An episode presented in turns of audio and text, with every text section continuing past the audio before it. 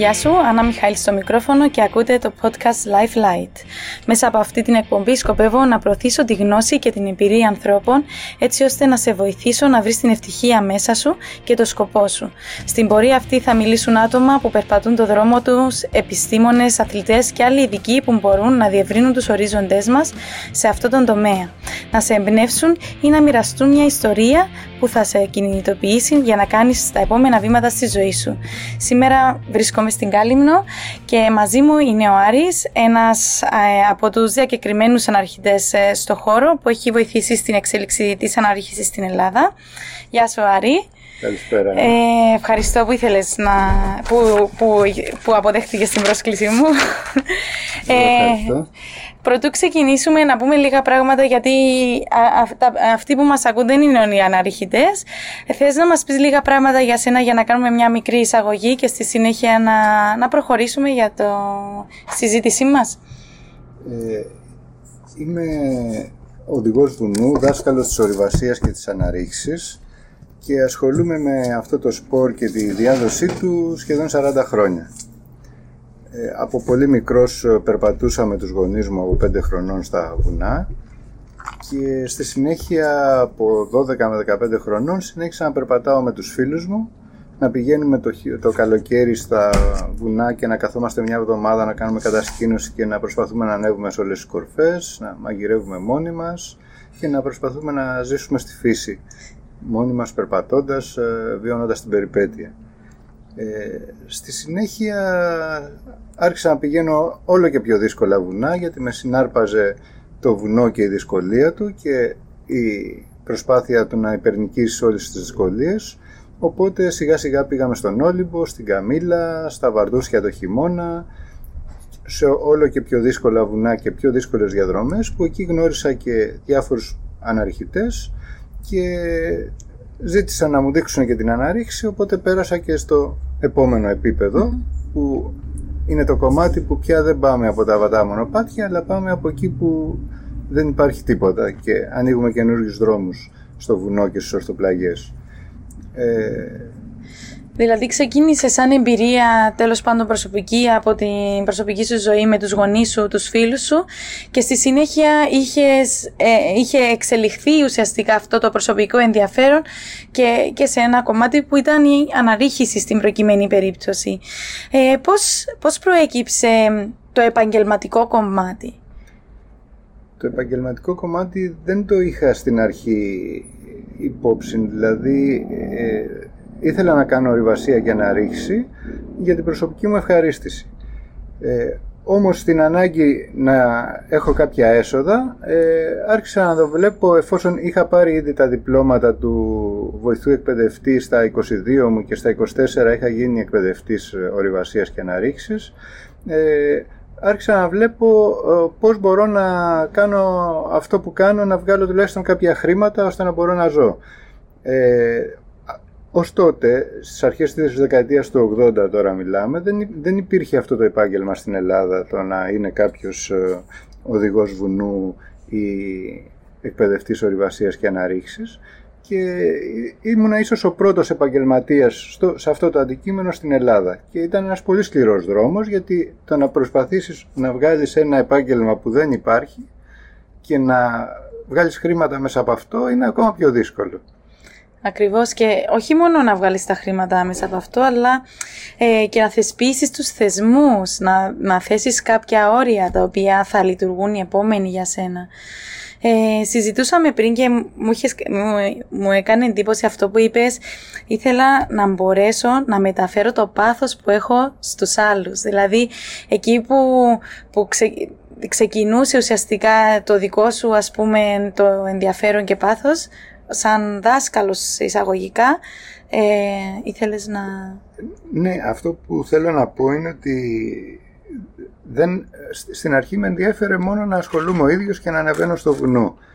Όμως τα ωραία πράγματα ε, γίνονται ακόμη πιο ωραία όταν τα μοιράζεσαι με τους άλλους ανθρώπους και γι' αυτό το λόγο άρχισε να ε, με ενδιαφέρει πολύ να διαδώσω την ορειβασία και την αναρρίξη και βλέποντας, ε, κάνοντας και το δάσκαλο είδα ότι μου αρέσει και ε, αυτό το είδος, μου αρέσει η διδασκαλία, Μ' αρέσει να βλέπω τους ε, ανθρώπους να εθίζονται στο σπορ που αγαπώ και εγώ και να ε, έχω όλο και περισσότερους ε, γύρω μου που αγαπάνε το βουνό και την ορειβασία. Δηλαδή είναι σαν να μεταφέρεις ένα μήνυμα, το οποίο στην προκειμένη περίπτωση ήταν, ήταν το, το sport. Πώς ξεκίνησε, πώς έφτασες στο σημείο ουσιαστικά να μπορείς να, να, το, να βγάζεις λεφτά; Γιατί ένα, ένα από τα μεγαλύτερα προβλήματα που έχουμε σαν νέοι άνθρωποι ή γενικά στου, στους ανθρώπους που θέλουν να ακολουθήσουν και να κάνουν αυτό που πραγματικά τους αρέσει είναι ρε παιδί μου πώς, πώς να τα καταφέρω να ζω από αυτό. Mm.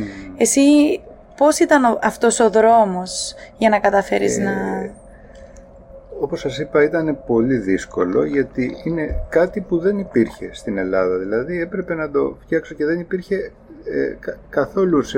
δηλαδή ε, εκείνη την εποχή το να κάνεις ορειβασία και αναρρίχηση ήταν κάτι ελιτίστικο ίσως και πολύ ελάχιστος κόσμος ασχολιόταν.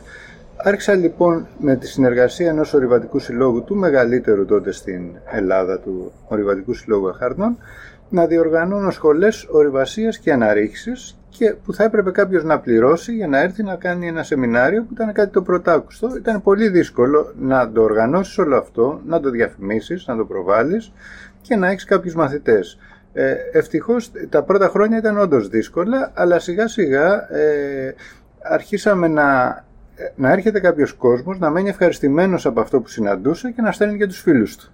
Οπότε άρχισε πραγματικά να λειτουργεί αυτό και φτάσαμε σε κάποια πολύ υψηλά σημεία στο τέλος της δεκαετίας του, του, των 90 και το αρχές του 2000 να έρχεται πάρα πολλοί κόσμος στις σχολές μας ε, κυρίως όχι μέσα από διαφήμιση αλλά στόμα με στόμα ναι. μέσα από τους παλιότερους μαθητές. Δηλαδή ήταν και, και ο χρόνος ο προσωπικός σου και η προσωπική σου προσπάθεια ουσιαστικά που οδήγησαν ε, σε έναν κομμάτι ας το πούμε της προσωπικής σου ανέλυξης.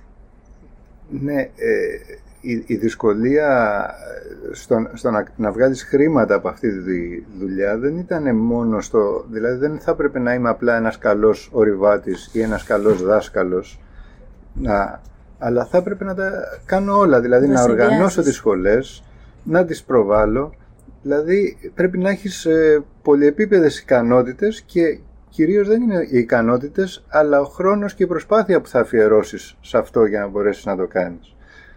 Ε, πρέπει να είσαι οργανωτικός, να προβλέπεις πολλά πράγματα που αν δεν τα κάνεις σωστά μπορείς να έχεις πρόβλημα και μάλιστα στο δικό μας κομμάτι που μπορεί να γίνει και ένα τύχημα στο βουνό ή στην αναρρίξη είναι ακόμα πιο δύσκολα ώστε να κάνεις μια σχολή με την μέγιστη δυνατή ασφάλεια. Ε, είναι πολύ σημαντικό αυτό να, να το καταλάβουμε δηλαδή χρόνο, ο χρόνος και η προσπάθεια είναι κομμάτι όλων των, όλων των στόχων που θέτουμε στη ζωή μας. Και όχι, και όχι μόνο αυτό αλλά ε, αυτό που μου κάνει εντύπωση είναι ότι ε, η αφοσίωση που είχες δώσει και οι, πολυδιάς, οι πολυδιάστατες ικανότητες. Δηλαδή δεν ήσουν απλά καλός αναρχητής. Δεν σου άρεσε απλά η φύση και είπες θα το μοιραστώ έπρεπε να δεις και άλλες πτυχές του εαυτού σου δεν ήταν μόνο του εαυτού μου, αλλά υπάρχουν, υπάρχουν διάφοροι παράμετροι στο να οργανώσεις μια επιχείρηση κατά κάποιο τρόπο εντός εισαγωγικών, μιλάμε για αυτό, ναι. εισαγωγικών που ε, πρέπει να τα προβλέψεις όλα και να αφιερώσεις πάρα πολύ χρόνο και δουλειά, εργασία για να μπορέσεις να το κάνεις. Θέλει προσπάθεια, δηλαδή τίποτα δεν γίνεται από μόνο του, δεν πάει να έχεις το μεγαλύτερο ταλέντο στην αναρρίχηση αν δεν προσπαθήσεις και να κάνεις και όλα τα υπόλοιπα ε, δεν ε, μπορεί να έχεις ευνοϊκό αποτέλεσμα. Ε, πάρα πολλά σημαντικό αυτό. Ο οδηγός τώρα πώς προέκυψε; Επειδή ε, ο Άρης ε, ουσιαστικά ασχολείται και γράφει τον οδηγό αναρρίχησης για την Καλύμνο και από ό,τι μου είχες πει ξεκινάς... Έχω βγάλει κι άλλον έναν οδηγό για όλη την υπόλοιπη Ελλάδα και τώρα δουλεύουμε και έναν οδηγό για το Λεωνίδιο και το Κυπαρίσι. Ε, Πώς ξεκίνησε αυτή η προσπάθεια; Ε, το 1996 έκανα τον πρώτο αναρχητικό οδηγό για τη Βαράσοβα. Ως τότε έγραφα στο περιοδικό Κορφές, δηλαδή έχω κάποια ευχέρεια στο να γράφω και μ' αρέσει δηλαδή και να βγάζω και φωτογραφίες Και ε, έγραφα άρθρα λοιπόν ε, και στο περιοδικό Κορφές αλλά και σε εφημερίδες, ε, περιοδικά, στο περιοδικό της Ελευθεροτυπίας παλιά, που, το γεωτρόπιο που ε, είχε άρθρα σχετικά με τη φύση και την ορειβασία. οπότε ήμουν τακτικός αρθρογράφος ας πούμε σε τέτοιου είδους περιοδικά. Οπότε αυτά που έκανα ως τότε είχαν κάποια σχέση με τη συγγραφή και με τη φωτογράφηση και την έρευνα που χρειάζεται ένας αναρχητικός οδηγός. Το 1996 λοιπόν έκανα τον πρώτο αναρχητικό οδηγό για τη Βαράσοβα και στη συνέχεια με το που ανακάλυψα την Κάλυμνο το 2000 έκανα και τον πρώτο αναρχητικό της, ε, οδηγό της Καλύμνου. Η ιδέα το... πώς προέκυψε όμως, δηλαδή είπες χρειάζεται. Ο, ο αναρχητικός οδηγός είναι κάτι που χρειάζεται απαραίτητα για τους ε, αναρχητές για να μπορούν να επισκεφτούν ένα αναρχητικό πεδίο και να σκαρφαλώσουν όσο το είναι δυνατόν με ασφάλεια, να ξέρουν τι διαδρομές θα βρουν και να ξέρουν τι έχει κάθε διαδρομή πάνω για να μπορέσουν να τη σκαρφαλώσουν, τι ασφάλειες έχει, πώς είναι ο βράχος, πόσα μέτρα είναι, ό,τι θα χρειαστεί. Δηλαδή κάποιος θα πρέπει να τα περιγράφει ένας αναρχητικός οδηγός. Βλέποντας λοιπόν την ανάγκη να υπάρχει ένας καλός οδηγός το 96 που είχαμε απλώς κάποιες συγκεχημένες πληροφορίες από εδώ και από εκεί, ε, συνέγραψα τον πρώτο αναρχητικό οδηγό που τον ε, έκδοσε ο Ρεβατικός Σύλλογος Αχαρνών τότε. Ε, το 2000 με την Κάλυμνο που κάναμε μια φοβερή προσπάθεια για να την ε, προβάλλουμε σαν ε, ένα παγκόσμιο αναρχητικό προορισμό κάνοντας το πρώτο φεστιβάλ το 2000 βγάλαμε και έναν οδηγό το οποίο το μοιράσαμε δωρεάν στους αναρχητές που ήρθαν τότε στο φεστιβάλ. Τότε η Κάλυμνος είχε μόνο 200 αναρχητικές διαδρομές. Ήταν ένα μικρό βιβλιαράκι το οποίο βέβαια το, το βγάλαμε σε πέντε γλώσσες. Δηλαδή είχα καταφέρει και είχα βρει τότε διάφορους φίλους αναρχητές, ένα Ιταλό, ένα Γερμανό, ε, γράψαμε βέβαια και στα αγγλικά και στα ελληνικά και, και ένα Γάλλο, οπότε είχαμε συνολικά πέντε γλώσσες στον πρώτο οδηγό που οι περισσότερες πληροφορίες βεβαίως γιατί οι διαδρομές ήταν λίγες. Ήταν ε, πώς θα κάνεις το ταξίδι για την Κάλυμνο που ήταν η Κάλυμνος είναι στην πινέζα του χάρτη που λέμε στην άκρη της Ελλάδας και έχει πραγματικά ένα δύσκολο ταξίδι και τότε χωρίς ε, αξιόπιστο ίντερνετ εκείνη την εποχή ήταν ακόμα πιο δύσκολο να μπορέσεις να έρθεις να βρεις που θα μείνεις και τι θα ναι. συναντήσεις τέλος πάντων εδώ. Πρακτικότητα, ναι. Ε, ε, να, να τονίσω και κάτι άλλο ότι ξεκίνησες αυτό το ταξίδι για να γράφεις τον οδηγό αλλά μέσα ε, μου άρεσε που είχες μιλήσει και για τις προσωπικές σχέσεις, δηλαδή με τους ανθρώπους που ήξερες, ε, μεταφράσετε το, τον οδηγό. Έτσι, το, ε, από ένα μικρό βιβλιαράκι, ένα μικρό project, ε, ξεκίνησε να ανοίγει ουσιαστικά και να γίνεται μέσα από τις φιλίες ή τις σχέσεις που είχες, ε, σε κάτι άλλο. Ακριβώς. Ο, ο κάθε ένας έγινε στη συνέχεια ο πρεσβευτής μας, ο πρεσβευτής της Καλύμνου στη χώρα του ο κάθε ένας που ήταν μεταφραστής, ο κάθε αναρχητής, προσπάθησε να στείλει όσο το δυνατόν περισσότερους φίλους. Φέραμε τότε μάλιστα στο πρώτο στο φεστιβάλ και την Κατρίν Ντεστιβέλ που την είχα γνωρίσει ήδη στα μετέωρα και είχαμε μια πολύ καλή σχέση και στις ε, Άλπεις είχα πάει και είχαμε ε, πάει μαζί σε διάφορα βουνά και τη φέραμε λοιπόν το 2000 στην Κάλυμνο και έδωσε φοβερή δημοσιότητα γιατί η Κατρίν Ντεστιβέλ ήταν και ακόμα είναι φοβερά διάσημη στη Γαλλία σαν αλπινίστρια. Ε, και ήταν οπότε, πάλι προσωπικές φιλίες ο, ουσιαστικά. Ναι, με κάποια προσωπική γνωριμία δηλαδή ε, προσπαθήσαμε να βοηθήσουμε και την Κάλυμνο και να, ε, να ξεκινήσει αυτό που σήμερα έχει φτάσει σε μια αποκορύφωση και πια όλοι γνωρίζουν την Κάλυμνο σε έναν, σαν έναν από τους καλύτερους ε, αναρχητικούς προορισμούς παγκοσμίως.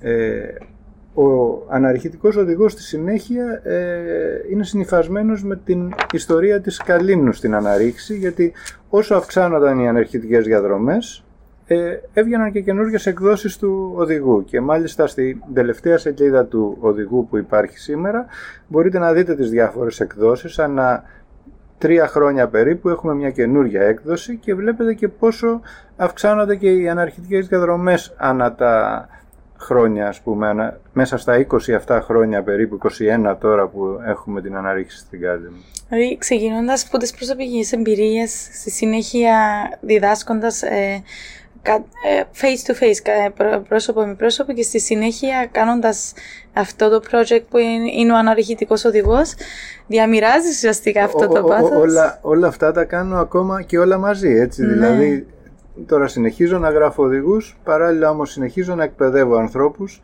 συνεχίζω να εκπαιδεύω ένα μεγάλο κομμάτι της δουλειάς μου είναι η εκπαίδευση ε, εργαζομένων σε ύψος. Εκπαιδεύω ας πούμε τον ΟΤΕ και την mm. Κοσμοτέ, τους εναερίτες τους κάθε χρόνο ώστε να είναι, παίρνουν από μένα μια άδεια ικανότητας για να μπορούν να δουλεύουν πάνω σε ύψος. Και... Αλλά όλα τα αντικείμενα τα οποία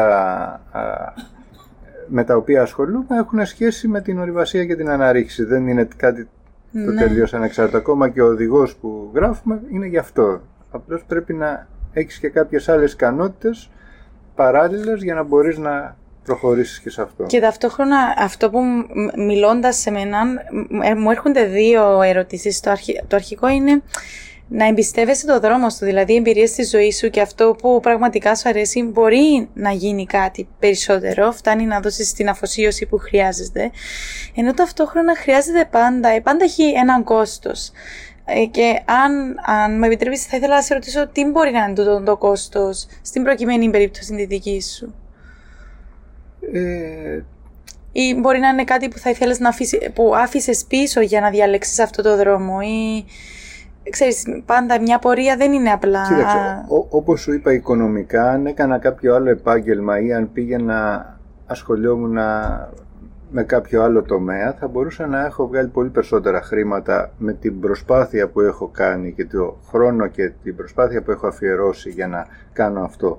Όμως πιθανότατα σε οτιδήποτε άλλο επάγγελμα η ιδιότητα, δεν θα αφιέρωνα το χρόνο και την προσπάθεια γιατί δεν θα μου άρεσε όπως μου αρέσει αυτό που κάνω τώρα. Οπότε εδώ το κάνω ανεξαρτήτως αποτελέσματος. Αφιερώνω το χρόνο μου και όλη μου την ενέργεια για να κάνω αυτά τα πράγματα. Αυτή τη στιγμή δουλεύω έναν αναρχητικό οδηγό για το Λεωνίδιο.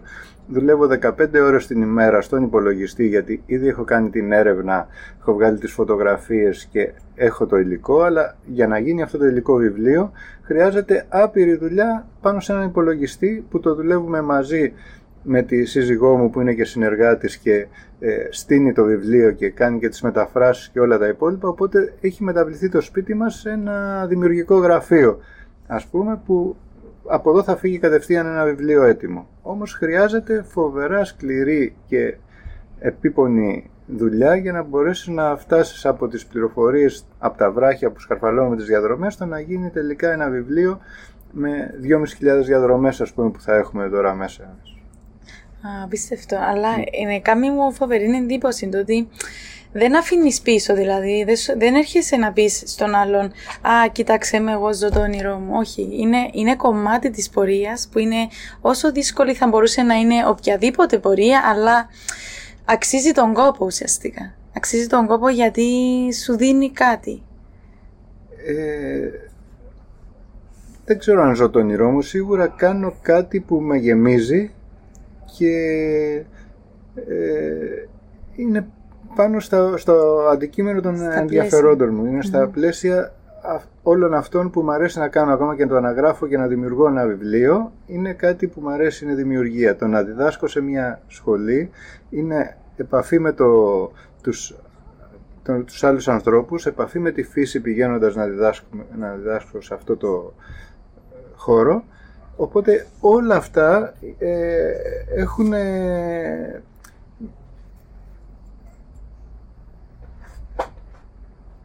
όλα αυτά μαζί ε, είναι πάνω στο αντικείμενο ακριβώς αυτό που με γεμίζει και με ολοκληρώνει σαν άνθρωπο μπορώ να πω.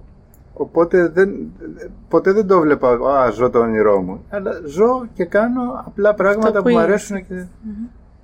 Πάρα πολύ ωραία. Πριν κλείσουμε, θα ήθελα να, να μοιραστείς μαζί μας τι, τι είναι ένα μήνυμα που θα αφήνες σε κάποιον που είναι έτοιμος τέλος πάντων να κάνει αυτό που το, το επόμενο βήμα για τη ζωή του ή να ακολουθήσει κάτι που τον ενδιαφέρει πραγματικά. Αυτό που είπα και στην αρχή και θα ήθελα να πω σε έναν νέο άνθρωπο είναι ότι όσο και ταλέντο να έχεις σε ένα τομέα, αν δεν αφιερώσεις πολλές ώρες προσπάθειας, προπόνησης, να το αναπτύξεις το ταλέντο, να το κάνεις ακόμα καλύτερο και να κάνεις και αυτά τα παράπλευρα, να, να αναπτύξεις και τις παράπλευρες δεξιότητες που χρειάζονται γιατί δεν είναι αρκετά, ας πούμε, αρκετό να είσαι απλά ένας καλός αθλητής αλλά ας πούμε και ένας καλός αθλητής σήμερα θα πρέπει να είναι και καλός στα social ας πούμε λέω τώρα κάτι ώστε να ε, μπορεί να τον μάθουν ότι υπάρχει και είναι αυτός ένας καλός αθλητής οπότε θέλει και αρκετές άλλες ικανότητες που πρέπει να αφιερώσει το χρόνο και την ενέργεια που χρειάζεται για να μπορέσεις να φτάσεις σε ένα σημείο. Πολύ σημαντικό αυτό. Ευχαριστώ πάρα πολύ για το χρόνο σου.